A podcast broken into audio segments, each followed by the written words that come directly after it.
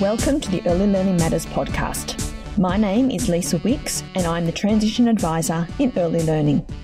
Today I am joined by Kate Lord, kindergarten teacher at Woy Public School, and Whitney Williams, preschool teacher at Gulyali Preschool. Today we are talking about the effective use of the Transition to School statement to support continuity of learning. The first question I'd love to ask you can you tell us how you use the transition to school statements at your school? As an early childhood teacher, uh, it allows me to pass on information about um, each child's personality, their strengths and interests, um, as well as um, their skill sets, like their communication skills, their social skills, and um, any dispositions for learning they may have as well. And I suppose um, how I use it as an early childhood teacher in kindergarten is by using that information that um, Whit has given us um, to, I suppose, implement it in the classroom to better uh, set up the learning environment and that student for a successful start to their kindergarten um, year the following year. So, how do you collaborate with each other to actually do that and look at the information? Um, I can jump in there, Whit. So basically, we usually have structured meetings where um, Whitney has brought um, the transition to school statements to our meetings with all our um, early stage one staff. Um, Whitney will then go through those those those children, looking at, um, I suppose, their different their learning needs that they have, their interests, things like that, like that, because then that guides us when we're looking at class placements for the next year and then how to support those children best in the kindergarten classrooms. Whitney, do you have anything to add to that? Uh, I think too, um, also having the early stage one teachers come over for duties um, and they get to know the children um, personally and um, yeah, it really starts that relationship building um, at an early stage. What do you think um, is the most valuable aspect um, of your collaboration around the transition to school statement?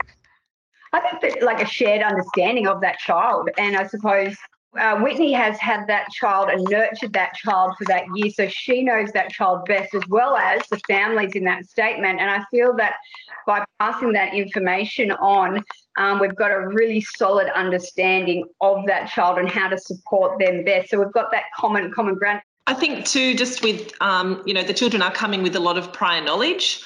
Uh, so you know they can get an under the early childhood um, teachers can pass on information about where the child is sitting, um, so they can really foster that continuity of learning for each child individually. So you talked about continuity of learning, which is great, Whitney. When you talk about the transition to school statements, do you find that you actually um, address the learning that's occurring and where children may be in terms of learning going into kindergarten, knowing what the outcomes are for kindergarten and, and, and how I guess they are sitting or what they need help with or what they're strong in in terms of addressing those outcomes? Yeah, certainly. I think the the statement really affords itself to um, making connections between the early years framework and the early stage one curriculum um, and the syllabus. So it really does help. Um, say whether it's literacy or numeracy, we can we can add points like that so that the early childhood teachers in the kindergarten, oh sorry, early stage one teachers know where the child is sitting.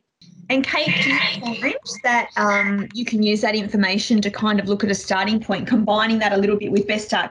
Do you find that that information helps guide you even more when you look at the two things together? Oh, absolutely, because we've got that prior learning and we can continue that into that classroom and then build on what, what we see with Best Start.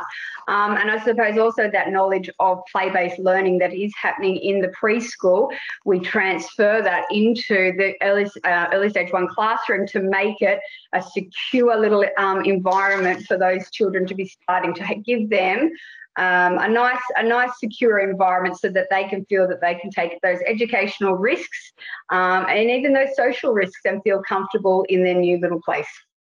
I'm just wondering, do you think the information and the way that you share your transition to school statements, do you think that enables you to perhaps go back and revisit with each other how the children are going once the children start school? Um, so if, there's something that's come up, you might be able to go back and um, you know talk to Whitney about why this might be occurring or how you could perhaps better address something based on Whitney's knowledge Absolutely. of that child? Absolutely. And Whitney will usually have a uh, tool belt of uh, things that she's tried before, that have worked before, um, and also what parents have said before that have worked as well. So that Whitney does have this tool belt of amazing strategies that, you know, might not be necessarily documented everything in the transition to school statement, but that communication with her is so, so um, valuable.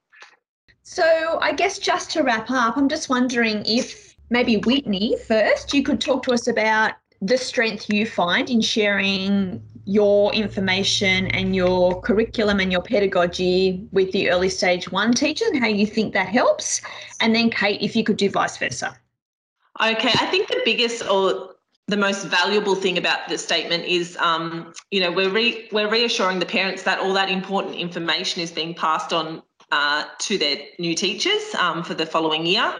Um, it really helps put their minds at ease um, knowing that that information, strategies we use in the preschool, um, systems of work, um, you know, they can be put in place in the in the kindergarten setting to support their children as they as they transition into formal schooling.